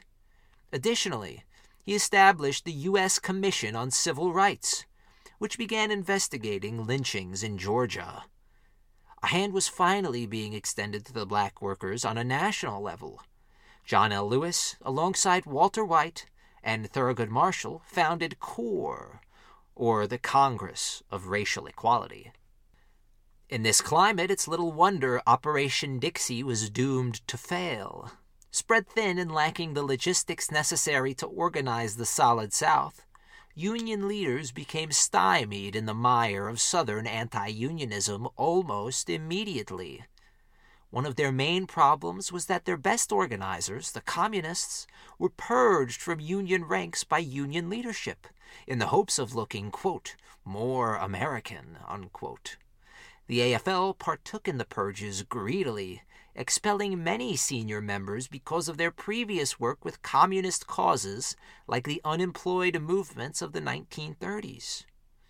Meanwhile, in Operation Dixie, CIO organizers were met with repeated roadblocks in the form of local customs and laws. When granted union elections, most textile workers voted against them, believing they had it good on only a few dollars a week. The only other outlet for Southern labor was laying asphalt outside or pruning weeds on, quote, red clay farms, unquote, many of which were still recovering from the ecological disaster, the Dust Bowl. After several years of wasting resources, the CIO retreated from the land of Dixie. Foreign competitors in automaking flooded the South, taking advantage of anti union laws and incredibly low wages. In 1954, the Supreme Court finally ruled the Jim Crow laws were illegal.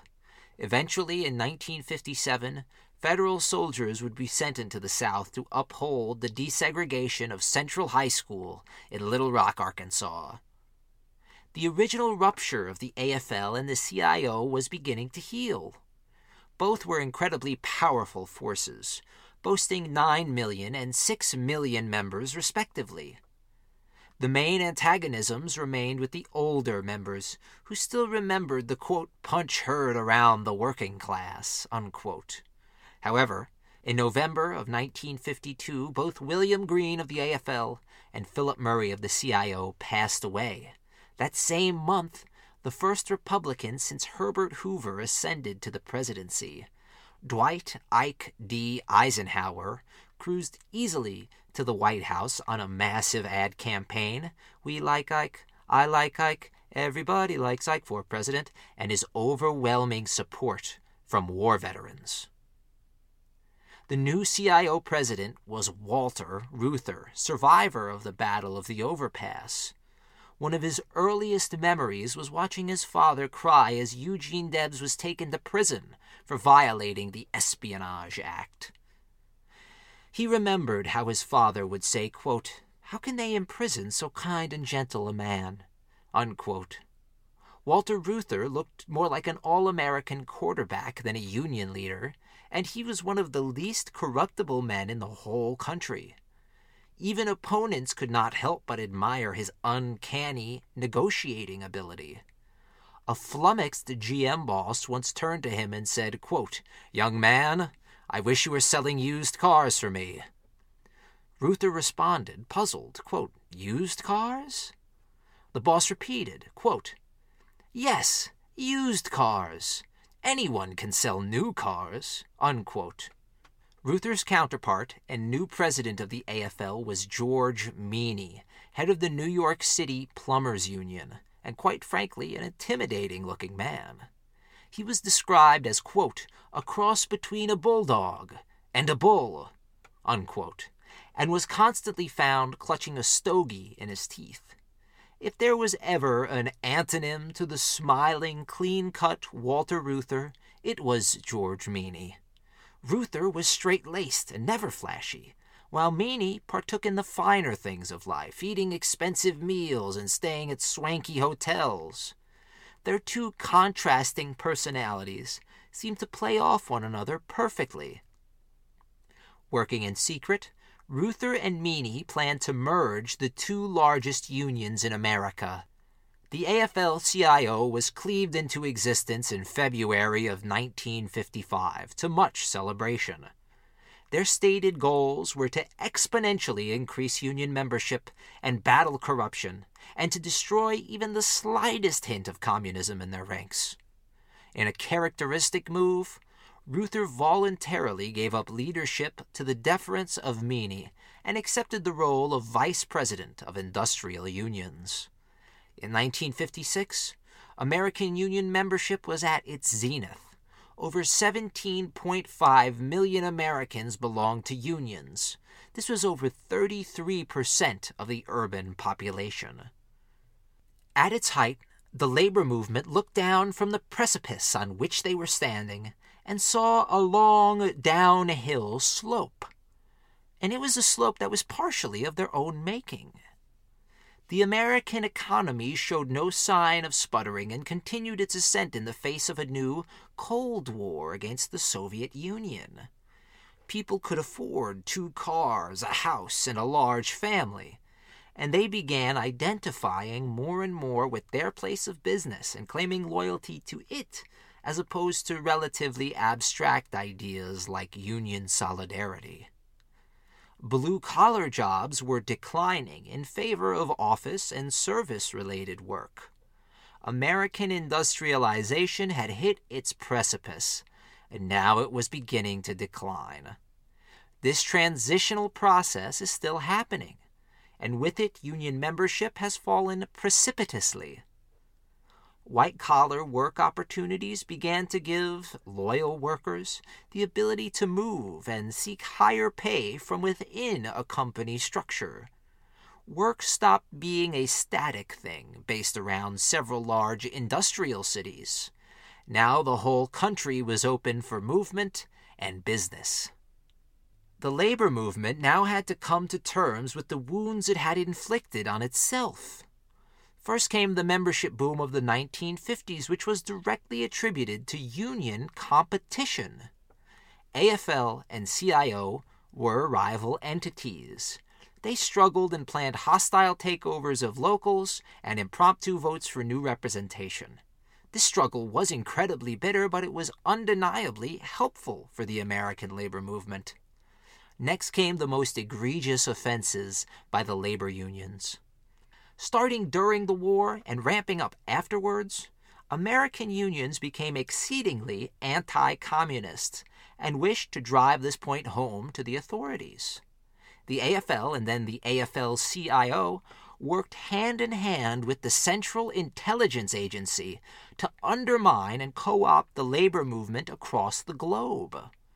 The AFL's objective in these covert operations was to gain sympathy with foreign unions and then, through subversion, bribery, and destabilization, destroy them from the inside. This began almost immediately following the Second World War. labor may have had a chance to build a truly international, grand coalition in the face of reactionary lawmakers across the globe. Instead, America's quote unquote greatest union actively sided with undemocratic forces to bring an end to free will amongst workers in other countries. It was a betrayal of the highest order. Unions received millions of dollars in CIA funding, much more than any donation they could acquire, to operate things like dummy unions, which claimed no members but were given influence in European Union elections. Headed by a former communist, the AFL used its International Affairs Department as a front for the CIA and anti communist insurgents. They justified this, and likely still do, by claiming they were destroying democracy and union solidarity in order to save it. Throughout the late 1940s, Stalinism prevailed throughout Central Eastern Europe. Former democracies like Czechoslovakia were now forcibly turned into one party satellite states. The purges followed, and many intellectuals, reformists, and trade unionists were called fascists and class enemies. In the worst instances, those found guilty of quote unquote treason were executed, and with their deaths, newspapers ran the banners, quote, to a dog, a dog's death, unquote. Armed with the atomic bomb, the Soviet and American superpowers vied for supremacy throughout the world in proxy wars and coups in underdeveloped nations. The worst instances of AFL CIA activity in Europe occurred in southern France, where union toughs were hired to crack down on communist run unions, turning the port city of Marseille into an anti union stronghold well into the 1970s. Some American union leaders felt moral qualms about this sort of thing. Walter Reuther, for example, decried it as, quote, the chief weakness of American foreign policy, unquote. Indeed, America was proving, in some cases, to be as draconian and heavy handed as the Soviet Union when dealing with countries in their, quote, sphere of influence, unquote. Just a few examples of America's brutish tactics include Indonesia's purge of communists and its preceding invasion of East Timor the overthrow and murder of the democratically elected socialist Patrice Lumumba in Zaire, and the American support of countless racist South American and Caribbean dictators. As American unions cracked down on unions abroad, everyday Americans were being harassed by their government for their supposed beliefs. The second Red Scare was in full swing, and it was headed by Joseph McCarthy and his gang of delusional conservative politicians. Often overlooked during this period is a simultaneous Purple Scare, in which LGBT individuals were purged from public positions because of their identity or sexual orientation. One of the leaders of these oustings of supposed LGBT individuals was Roy Cohn, a famous conservative lawyer who would later die of HIV AIDS. Walter Reuther had been through the ringer, and by the time the 50s began, he was lucky to be alive. In 1948, he was attacked in his home by a shotgun armed assailant or assailants. Reuther was drying his dishes and turning to his wife when four slugs tore through his right arm and chest. As he turned, another slug went through his back and out of his stomach. Conscious through all of this, Reuther shouted, quote, Those dirty sons of bitches. They have to shoot a man in the back. They won't come out of the open and fight. Unquote. In the rush to save his life, doctors accidentally infected Reuther's blood with malaria and hepatitis. Following months of physical therapy, Reuther could use his right arm again, but he had to train himself to write with his left. Thirteen months later, his brother Victor was shot in the face by a shotgun blast. He had to have his eye surgically removed. When Attorney General Tom Clark requested the FBI investigate the shootings, J. Edgar Hoover refuted him. No one was ever arrested for the two nearly deadly attacks. In the wake of both attacks, Reuther moved his family to the suburbs and hired a bodyguard, while his brother emigrated from America, bound for Paris. American labor's interference with foreign unions did not stop with Europe and Asia, but moved more aggressively to South American shores. Under the American Institute for Free Labor Development, or AFLD, the AFL CIO reached new heights of conspiracy. In 1954, AFLD was instrumental in bringing down the pro labor government of Jacobo Arbenz Arbenz was threatening land reform, which would end the United Fruit Company's reign of feudalism across Guatemala. Brought in to lead the liberation of Guatemala was Colonel Carlos Castillo Armas, who, upon seizing power, proved to be a blood soaked right wing dictator. The AFL CIA moved on to British Guyana, where it undermined the elected government of Cheddi Jagan Continuing its reign of terror, it struck in the Dominican Republic in 1965, and finally, it helped lend military and monetary support to the overthrow of the democratically elected Allende government in Chile. In a final address to his people before taking his own life, President Allende says, quote, Workers of my country, I have faith in Chile and its destiny. Other men will overcome this dark and bitter moment when treason seeks to prevail. Keep in mind that, much sooner than later, the great avenues will again be opened through which will pass free men to construct a better society. Long live Chile! Unquote. Similar sentiments, at different times, were expressed by America's labor martyrs. How would they feel knowing American unions were the prime movers of these actions, which saw the resurgence of reactionary governments across the world? These revelations were not uncovered until the mid 1960s, when they were revealed accidentally at a routine congressional hearing. Meanwhile, at home, critics were claiming that American labor unions were vastly corrupt in truth, there had always been some form of graft in almost all union halls and jobs. There were kickbacks and extortion, and preferential treatment ran rampant.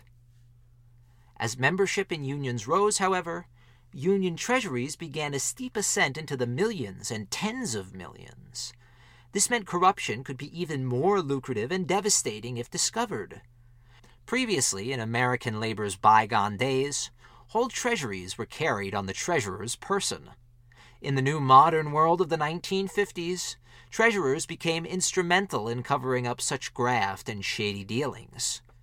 The whole concept of what a labor leader did and how they were supposed to function had changed. Union leaders now had to shake hands with senators and lawmakers, not the workers they supposedly represented. It became big business unto itself, and like any business, corruption, if left unchecked and unregulated, only gets worse unions were no different in their level of corruption than any major industry or business of the same exact time. Labor unions were singled out because they were supposed to be for the little guy. Those accused of corruption were stealing from the working class, not some nameless billionaire corporation. The effects of corruption have completely destroyed the image of the labor movement in the eyes of many conservatives and moderates it is not without cause, even though it is convenient to their interests to hold these beliefs. Union leaders who participated in corruption were complete hypocrites, and they, of course, should be held accountable for the harm they caused. But on the whole, unions were and are not corrupt. They, like all things in modern society, have the ability to be corrupted or to maintain corrupt elements. The main influence and the most famous is the influence of organized crime on labor unions. I intend on going deeper into this subject on the next episode in this series called Death and Dishonor. But just to give a preview of that, 1947 was the first stirring of something amiss within labor unions, with the intrepid investigative journalism of Malcolm Johnson, who worked for the New York Sun. He was one of the first to write openly of a, quote, underworld syndicate, unquote. The heart of this entire criminal enterprise, which ran coast to coast, was centered around labor unions and the longshoremen who worked the piers. This so called phantom government ran the underworld and all its under the table dealings. In response to Johnson's Pulitzer Prize winning piece, Tennessee Senator Estes Kefauver began a series of nationally televised committee hearings. These hearings are remembered by many as the beginning of America's infatuation with the mafia. Twenty million Americans watched the hearings from home. Seeing its success, a young Robert Kennedy intended on uncovering the whole truth behind the connection between organized labor and organized crime. As if to drive home the need for more understanding on the connection between the two, New York Post writer Victor Riesel had acid thrown in his face by a group of men. He was attacked after criticizing Johnny Dio, a known Union officer and racketeer. In the wake of the attack, Eisenhower demanded the necessary reforms from the AFL CIO. George Meany promised them, saying, quote, Just as we have defeated the enemies without, so will we defeat the enemies from within. Unquote. Kennedy's inquiry into organized labor racketeering would focus primarily on the International Teamsters Brotherhood, who were well known for participating in corruption and had several presidents directly implicated with organized crime. The ITB's first president was Cornelius P. Shea, who went on to work with Al Capone and the outfit in Chicago. Kennedy's first target was then Union President Dave Beck. Beck had been in the process of growing the union's membership and oversaw construction of a five story union headquarters in Washington, D.C. Kennedy and his associate, Carmine Bellino, believed Beck was dipping into Union coffers. They were correct. Beck spent Union money on everything.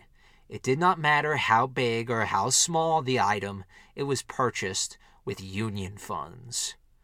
Heading this bipartisan commission was then Senator JFK and Republicans like Barry Goldwater and Joseph McCarthy. Seeing the hammer about to fall, Beck conveniently departed on a vacation to the Caribbean, Ted Cruz style. Upon his return, he invoked the Fifth Amendment countless times. To TV audiences, he was guilty. George Meany decided then and there to expel the Teamsters from the AFL's ranks. Waiting to be interviewed next was none other than Jimmy Hoffa, a charismatic and likable labor leader. He had led his first strike at 19 and was integral in extending Teamster membership to include long haul truckers. Controlling the roads, warehouses, and the city, Teamsters were an incredibly powerful force in the labor movement, and they still are. The recent victory for UPS workers was astonishing and will be discussed in detail later in this series. Philip Dray says, quote, Hoffa's brashness and the fact that his success had been self made endeared him to his followers. Unquote. Indeed, Hoffa was one of the most popular Union leaders of the entire era. His association with Johnny Dio, the man accused of orchestrating the acid attack on Victor Riesel, did hamper his public image a bit, but his star still shined in spite of the criticism and accusations he faced. Dio is remembered for striking a newspaper man who got too close to the racketeer and shouting, quote, Don't you know I have a family? Unquote.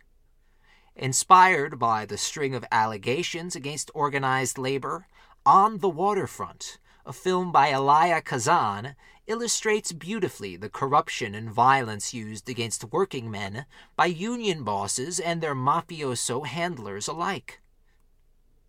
Kennedy, meanwhile, was stuck grappling with the real world union boss, Hoffa. Brought to trial, Hoffa coolly denied bribing a federal official. He said the envelope with $2,000 inside, which he had handed to a former Secret Service agent, was supposed to be payment for legal services, not a bribe. Next, he brought boxing legend Joe Louis into the court to sway the partially black jury to his side.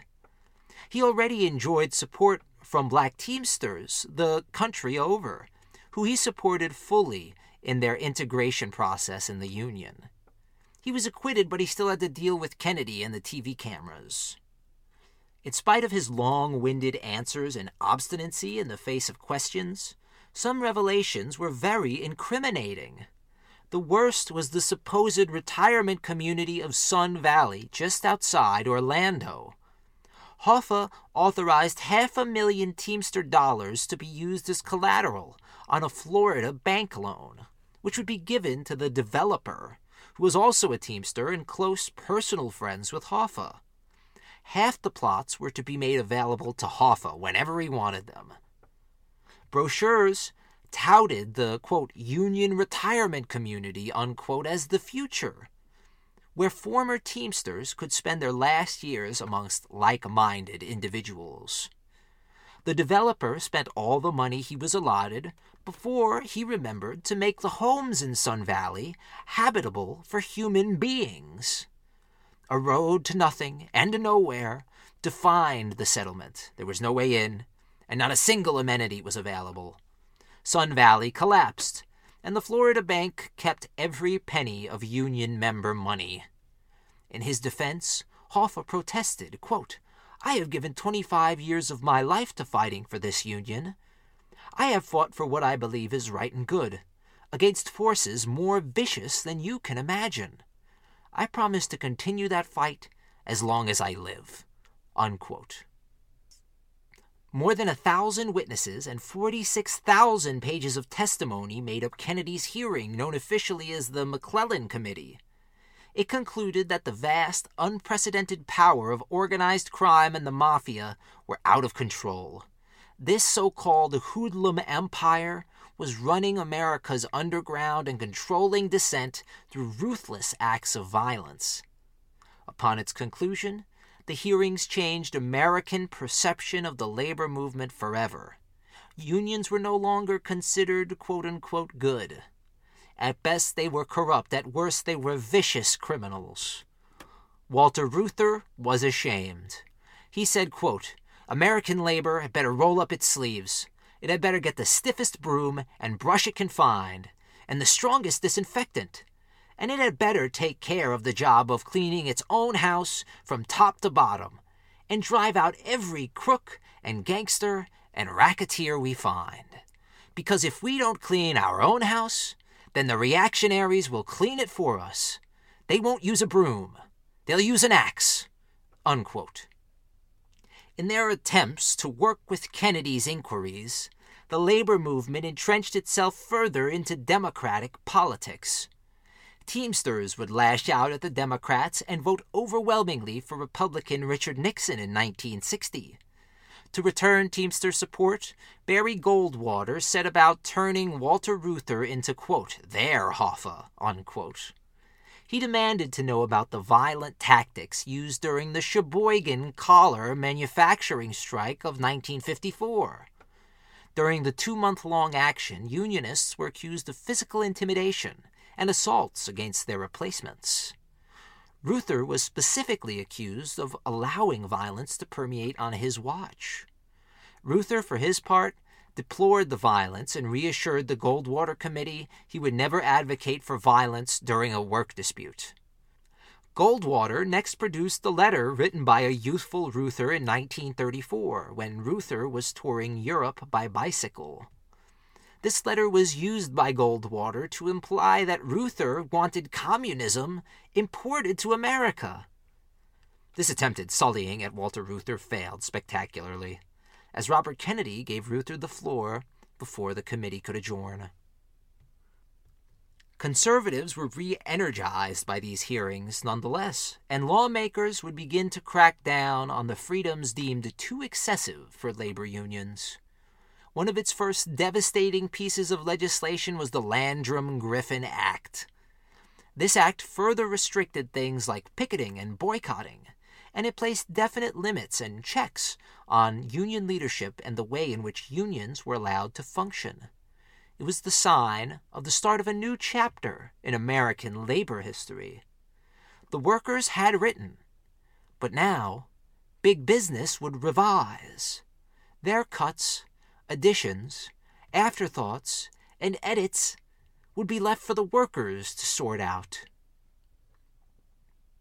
Change truly defined America's labor movement, and those changes, for better or worse, define America today. We are still dealing with the fallout from Kennedy's hearings and the effect they had on conservative American opinion. Labor unions were now considered corrupt, when previously they were nearly unimpeachable on their moral high ground. The labor movement proved it was just as susceptible to the natural shocks and conditions of the world as any movement. And speaking of change, my sister is having a baby, and my brother is getting married. With these events occurring nearly simultaneously, I will not be able to premiere the sixth episode of this series in two weeks. We'll be back on October 3rd with the sixth installment, Death and Dishonor. Thank you all so much for listening. I'm your host, Joseph Pascone. Happy American Labor Day to all of you driving to or from work or listening as you do chores. Without you, the planet would not function. The great lie of the billionaire class is that they control the world. In reality, the worker controls everything, and they alone bring true vitality to this planet's economic life. Never forget that, and never forget that your voice counts. If you like what you heard today, you can support us by donating on PayPal at Turning Tides Podcast 1. Thanks for the support and thank you for listening. If you like what you've heard, we'd really appreciate it if you take the time to rate and review Turning Tides on whatever platform you use to listen and share the show on social media. It really helps us to bring the show to more listeners. Thank you guys so much. Thank you to everyone for listening. We'd also like to say thank you to Movo Photo. We use their sound equipment for this podcast as well as all of our other projects at AntiKs Entertainment. They make great equipment at great prices, and we really appreciate that they make content creating so accessible for indie creators like us. Check them out on social media at Movo Photo, M O V O P H O T O. Thank you again.